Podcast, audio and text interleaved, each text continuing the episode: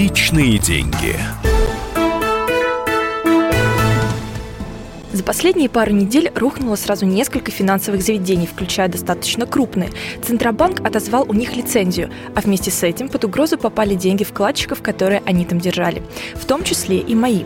Вот и решила по следам своего грустного опыта собрать полезные советы для тех, кто беспокоится о своих деньгах и не хочет их потерять. Это программа «Личные деньги» в студии корреспондент отдела экономики Дарья Лихницкая. Несмотря на то, что финансовое учреждение, в котором я держала средства, входило в топ-100, а ведь именно по этому критерию советуют выбирать банк, ну, мол, чем выше рейтинг, тем он надежнее. Но как бы не так, его взяли, да и сочли проблемным.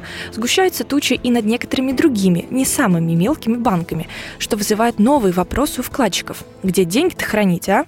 Совет первый. Держите в одном банке не более 1 миллиона 400 тысяч рублей – это лимит, который можно вернуть через агентство по страхованию вкладов. Ни копейка больше. Конечно, важно, чтобы сам банк входил в систему страхования банков. Хотя сейчас найти банковское заведение, которое туда не входит, практически нереально. Но лишняя бдительность не помешает. Совет второй. Следите, чтобы ваш вклад не оказался за балансом. Бывают случаи, когда агентство страховых вкладов отказывает в выплатах, хотя сумма вклада вписывается в страховые рамки. Так случается, например, если банк выводит средства за баланс, то есть деньги у клиента принимают, но документально это в полной мере не оформляют. Таких несчастливчиков называют забалансовыми вкладчиками – Банки, которые выводят средства за баланс, зачастую испытывают трудности в бизнесе или пытаются провернуть какую-то сомнительную операцию. Чаще это не крупные кредитные организации с низким рейтингом и не очень хорошей репутацией. Но тут и не без исключений. Забалансовые вкладчики, например, обнаружились и у Мастербанка, одного из самых крупных среди тех, кто остался без лицензии. Как правило, будущим забалансовым вкладчикам обещают более высокий доход в обмен на нестандартный договор.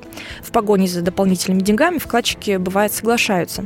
В таком договоре может быть не указан номер счета, или его подписал сотрудник, который не имеет на это полномочий.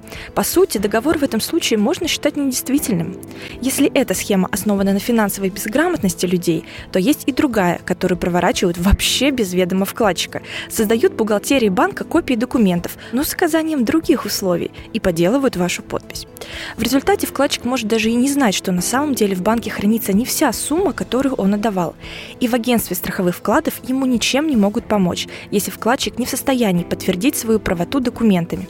В некоторых случаях приходится судиться, да.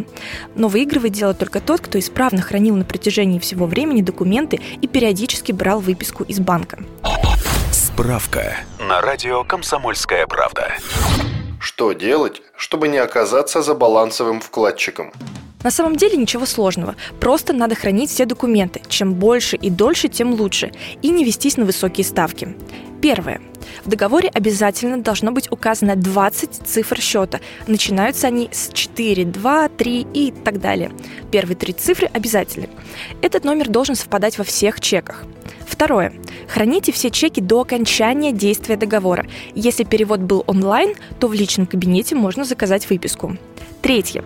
Регулярно, раз в квартал или полугодие, берите официальные выписки со счета, на которых должны быть реквизиты банка, информация о вкладчике и его договоре, подписи руководителя подразделения и печать. Если отказывают, обращайтесь в Центробанк. Это нарушение.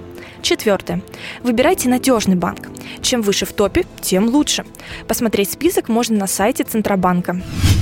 Учитывая, как часто Центробанк находит недостатки в деятельности банков, даже крупных, никто из нас не застрахован от того, что именно наш банк, в котором мы храним деньги, однажды утром оп, и закроют. Поэтому будьте бдительнее, не ведитесь на супервыгодные предложения банкиров, доставайте их вопросами, читайте даже то, что написано мелким шрифтом и храните все-все документы. Позаботившись об этом с самого начала, можно быть уверенным, что в случае чего деньги вам вернут. Личные деньги.